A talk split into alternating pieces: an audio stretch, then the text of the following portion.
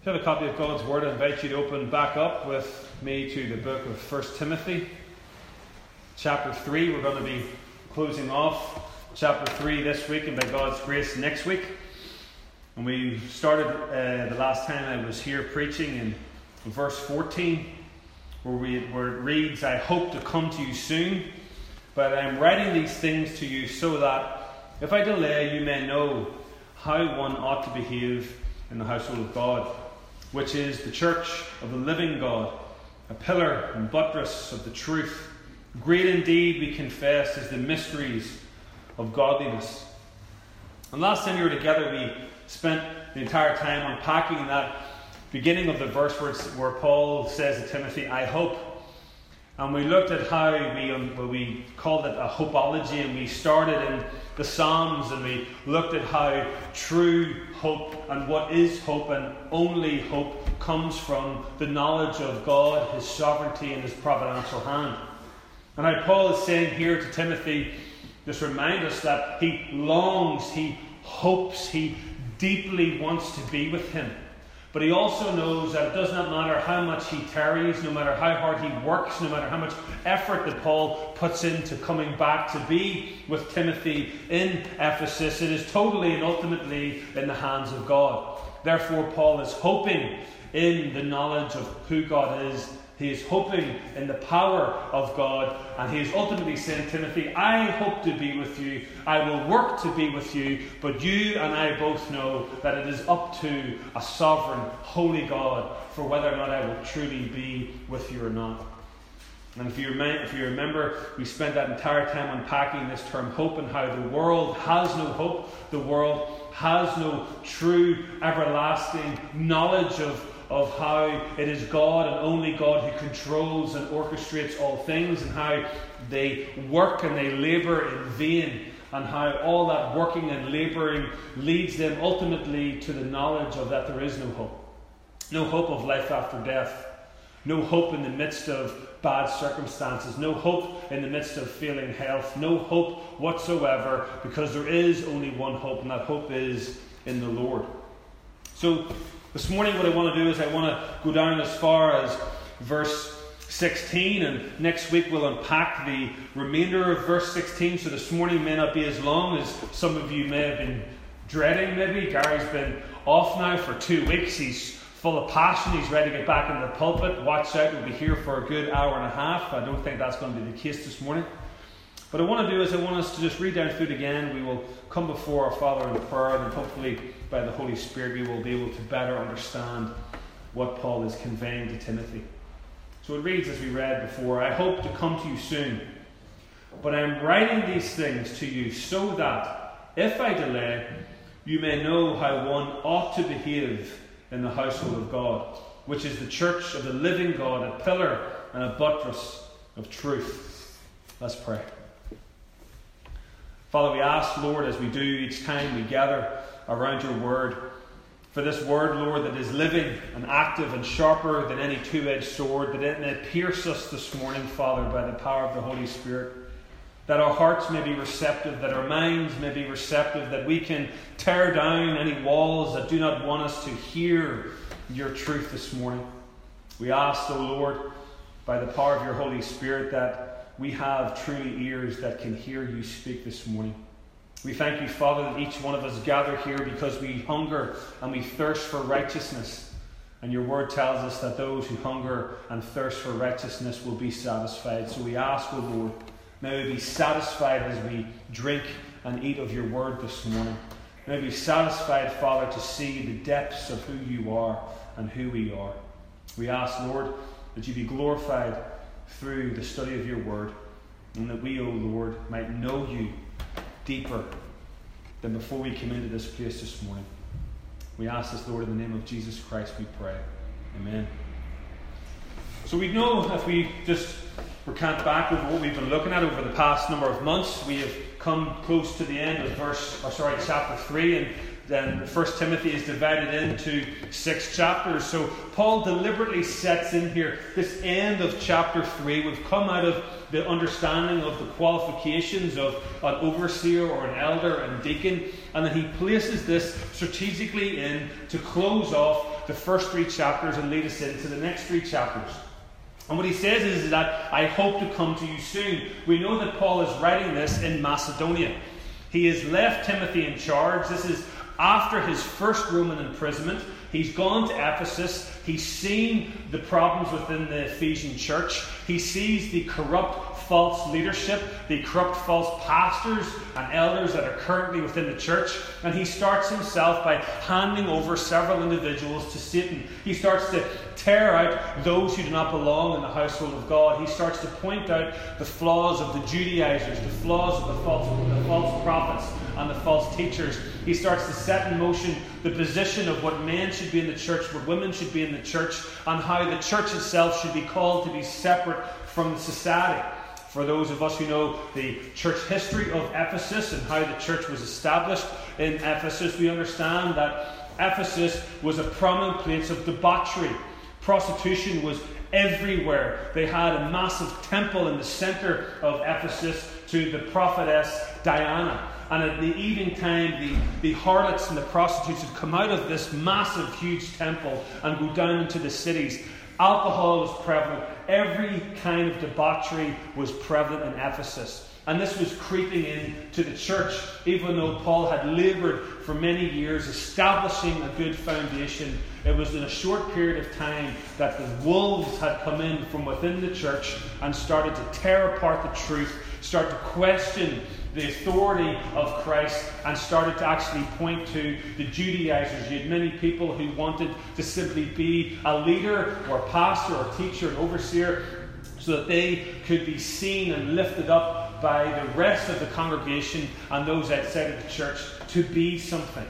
So, this is what's going on as as Paul leaves the imprisonment in Rome, he goes to Ephesus. He sees this problem. He begins the work. He then leaves Timothy in charge. We've been given the first three chapters. And here, once again, he's reminding Timothy of why he is in Ephesus.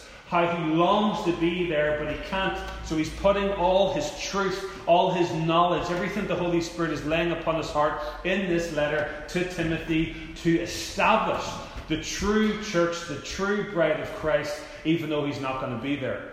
We also know that he will not ever be there. It's going to lead on to the point where we're going to get into 2 Timothy by God's grace, and we're going to see that he is then imprisoned in Rome, and there is no one else with him apart from Luke. And how these letters are so important and vital for not only the establishment of the church in Ephesus, but also for the establishment of the church in our time. So, what he says then is, I hope to be with you soon, but I'm writing these things. What things? The things that we have read and the things that we will read. He's letting Timothy be reminded of why he has this letter. I'm writing these things to you so that if I delay, which he is, you may know how one ought to behave in the household of God. So, the whole point of this letter is not just for the church in Ephesus. The whole point of this letter is for the church globally. This is how the bride of Christ should look. This is how one is to conduct themselves in the church. This is how elders should look, deacons should look. This is how, as we read in chapter 2, the role of women should look. This is how holiness should be described. This is how the gospel should be. This is all written down for you so you can clearly see how the church ought to be. And he uses here the household of God. Now, many people falsely and wrongly want to attribute the household of God as simply the place where they met. And it isn't talking about the global church, it's actually talking about bricks and mortar. Well, we know that that isn't true because this term household of God is prevalent throughout Scripture. So just turn with me a little bit this morning just to see a better understanding of this term household of God from Galatians chapter 6, verse 10.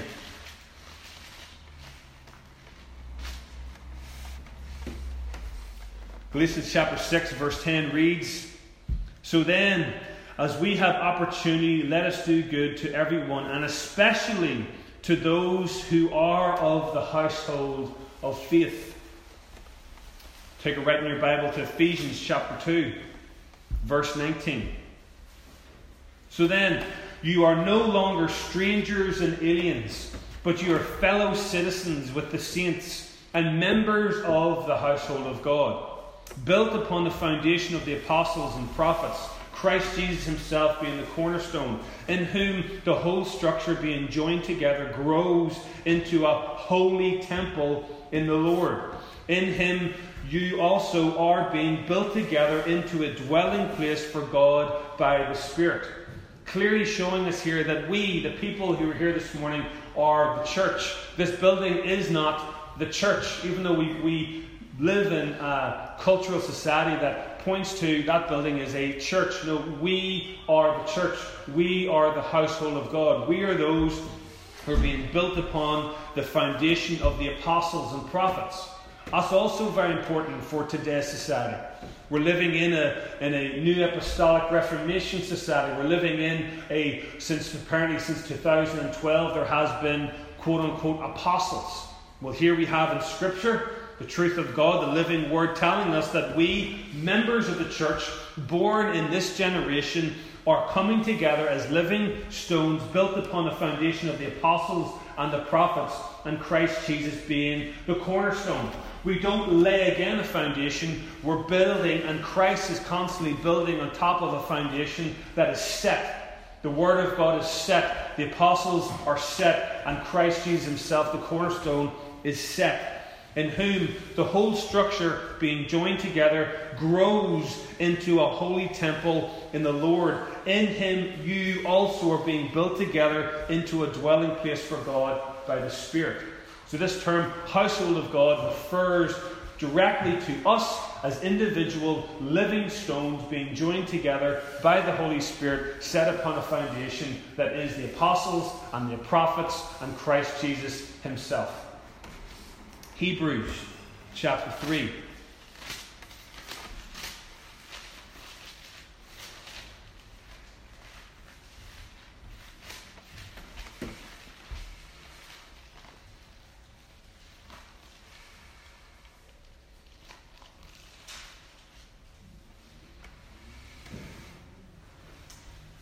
Hebrews chapter 3, verse 6. But Christ is faithful over God's house as a son, and we are his house, if indeed we hold fast our confidence and our boasting in our hope.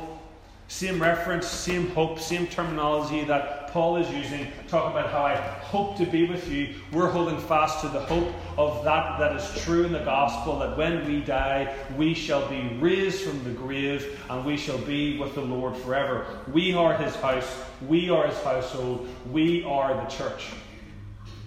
Back to 1 Timothy. So clearly, we understand then that this is setting forth, this letter, this epistle is given to the church by the Apostle Paul through the empowerment of the Holy Spirit for the education and how we are to behave, act, and conduct ourselves as the household, the church of God.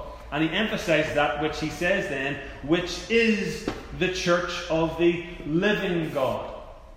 So here we have a clear depiction for Timothy as he's reading this to the, the church that is establishing itself and is established in Ephesus one true fact. Now we, have, we lose this, this understanding when we read this of how the listeners of this church, of, of this letter in Timothy's time would have seen temples and seen quote unquote churches everywhere. The temple of Diana, as I've talked about, was massive. There was some 127 huge, massive marble pillars that held up the roof. Each pillar was given as a gift by the kings of the region.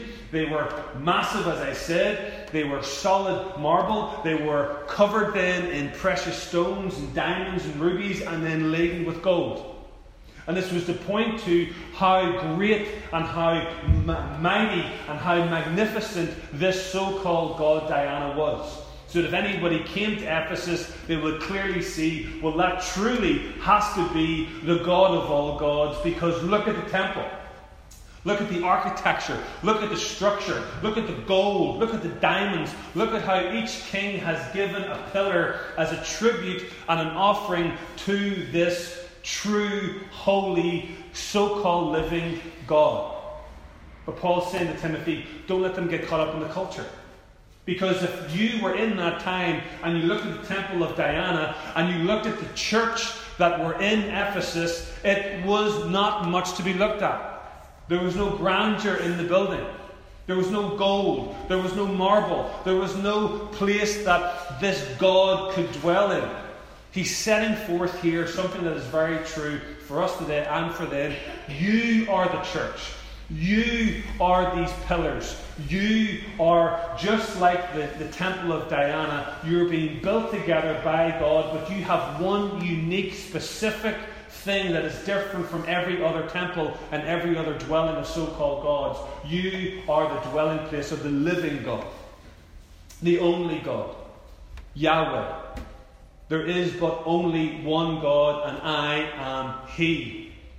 Who shall I say that sent me? Say that I am has sent you. This is God. He does not dwell, dwell in places made by man. He does not dwell in temples. He is everywhere. The earth is his footstool. And if you want to see his glories, you don't look to man made architecture, you look to the world itself and the majesty and the magnificence of all creation, from the birds of the sky to the flowers and the valleys and the mountains and the lakes and the rivers, whatever else you want to see. That shows his majesty. But not just that. As Paul says, we are the household which is the true church, or which is the church of the living God. And then he says, a pillar and a buttress.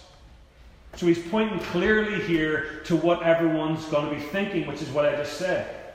How can this raggedy bunch of sinful people, ex fornicators, ex tax collectors, all these people that we know are sinful, wretched people, unworthy even meeting? How can they be a true representation of the so called living God?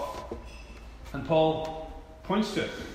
He says, the purpose of the church, the meaning of the church, the whole idea of having the church on earth is for one purpose. The church is a pillar and a buttress of the truth. That's why we're here today. It doesn't matter if we are in a cathedral, it doesn't matter if we're in this building. We gather here this morning as a representation for all who are out on that mile and all who are in Armagh and everyone who is in your workplace to see one specific purpose. It is not for entertainment, it is not to be culturally relevant. It is not for any other purpose apart from truth. We, the church, are here as a pillar and a buttress of truth. Just as those magnificent pillars of the Temple of Diana were laden with gold, pointed with diamonds and rubies and every other precious stone, and made of solid marble, and how grand they were, if you want to know the truth, look at the church of God. That is all the reason why we are here the truth.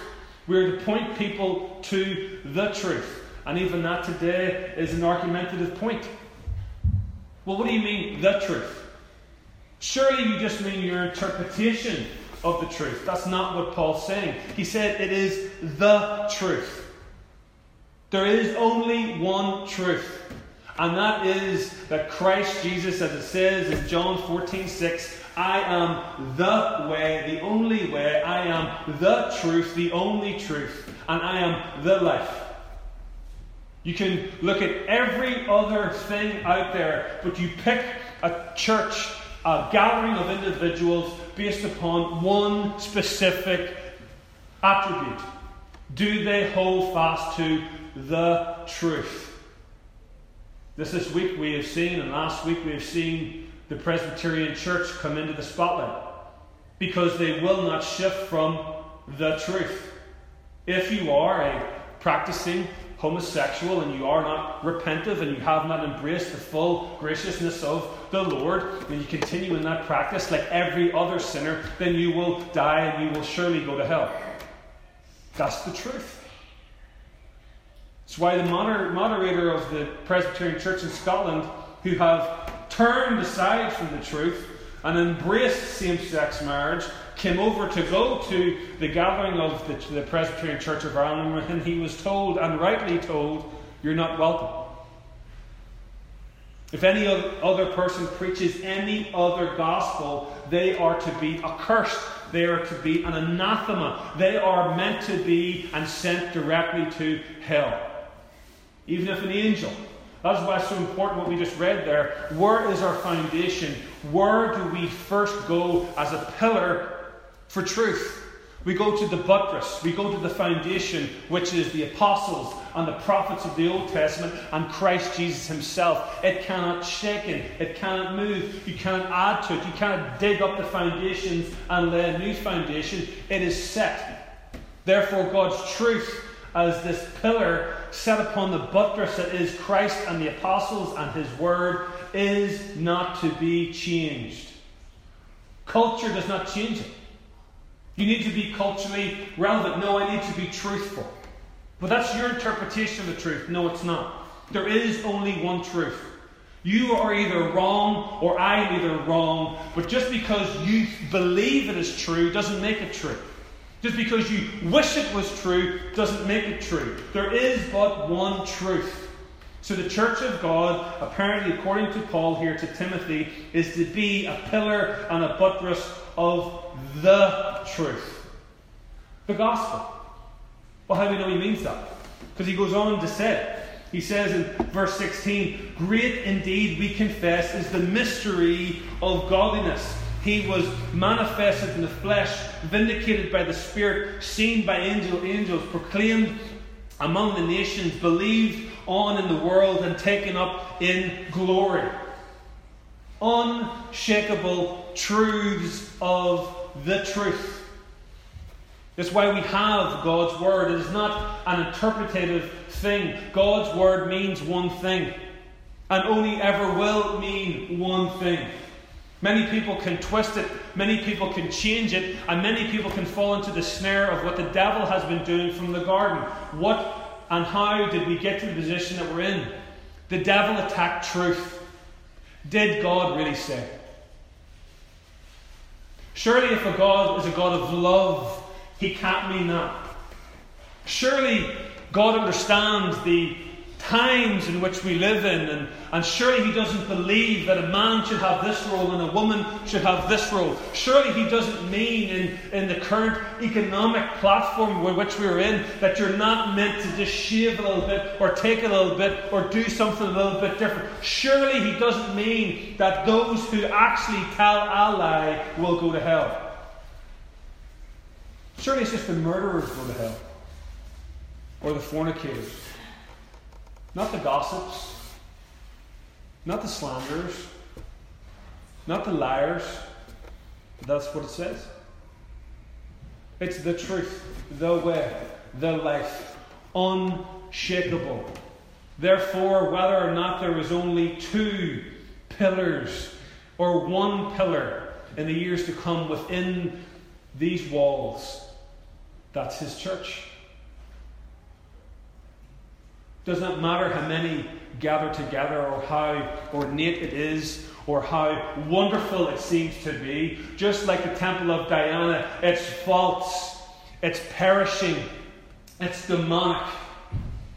There is, is and only is one truth. Therefore, to build God's church for the true bride of Christ to exist, it has to be all about one thing truth, doctrine, interpreting God's Word, the hermeneutical principles of how God's Word interprets God's Word. It does not contradict itself. It is not changeable. It's why we have it written over this pulpit. The Word of God, what? Stands forever. It does not change. Therefore, Timothy, remember this. Therefore, those who are in our day, remember this. I read this week of a mission that's coming up Praise God for it. But as I read it, it said one thing that I know what they mean, but it isn't what they should have said. Come and have, come and know and have a personal relationship with God. See, that's interpretive. You can go to a Buddhist today, he will tell you he has a personal relationship with Buddha, even though Buddha doesn't exist. You can go talk to somebody who is no more saved than my phone, and yet he'll say, Well, that can't be true because I'm practicing such and such, and I know who God is. Turn to the scriptures, Matthew 7 21. Lord, Lord, I thought I had a personal relationship. I thought I knew who you were. I thought that I did all these things in your name. And Jesus will say, Depart from me, I never knew you. Does not come to hear the gospel to have a personal relationship with God. That may be an uh, attribute.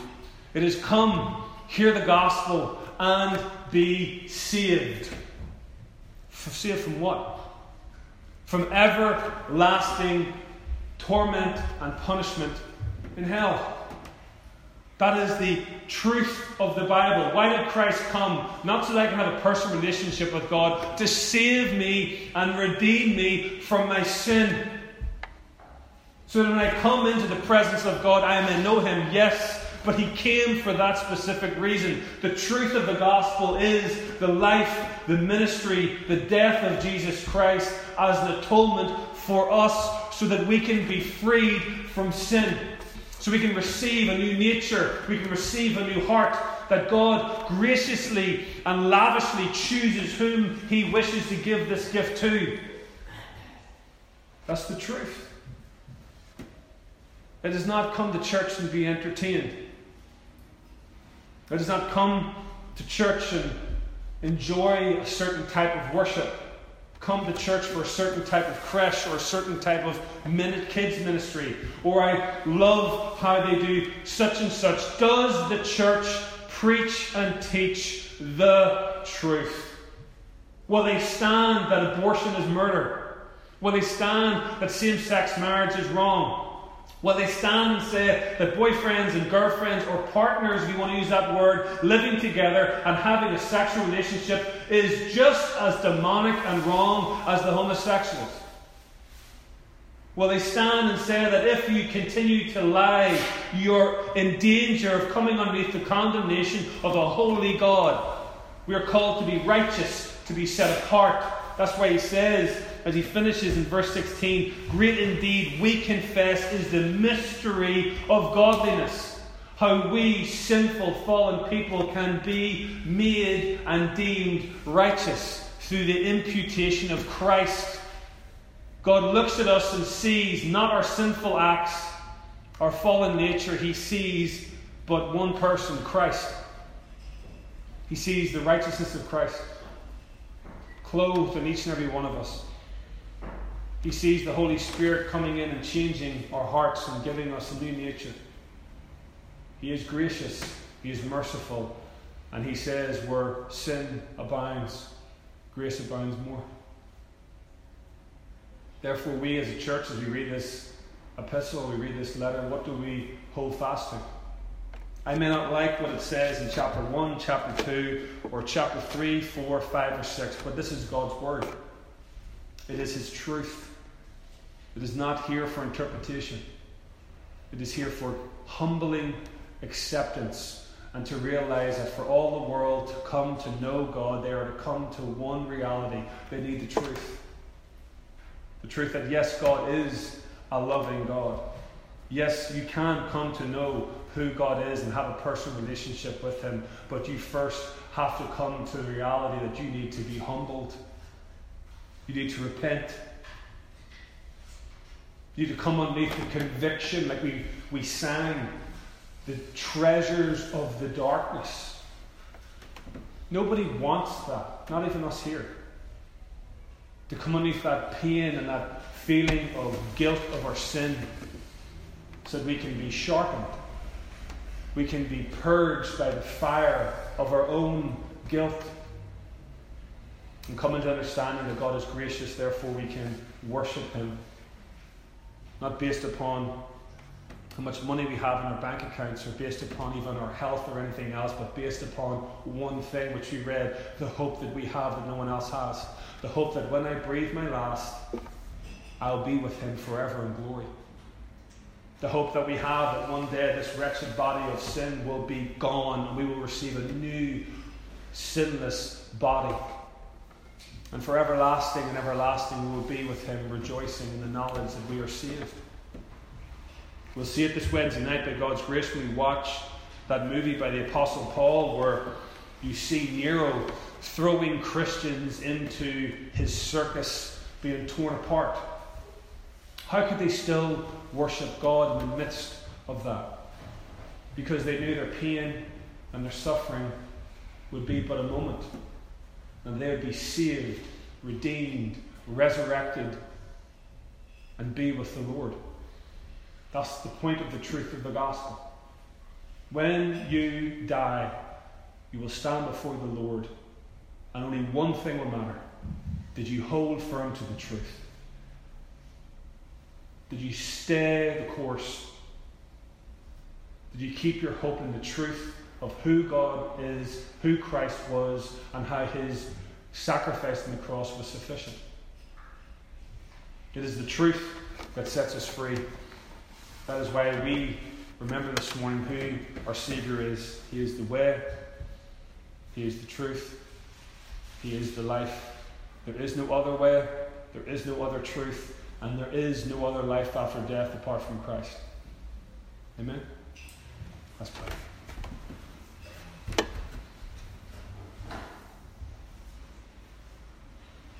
Father, we thank you this morning for a reminder of what your church is called to be, Lord. Father, we desire so much to be in other people's lives. We desire so much, Father, for your gospel to take root in so many hearts, Lord. And sometimes, Father, we can even get in the way, Lord, of your hand truly working, Lord. We can give people false hope through false professions.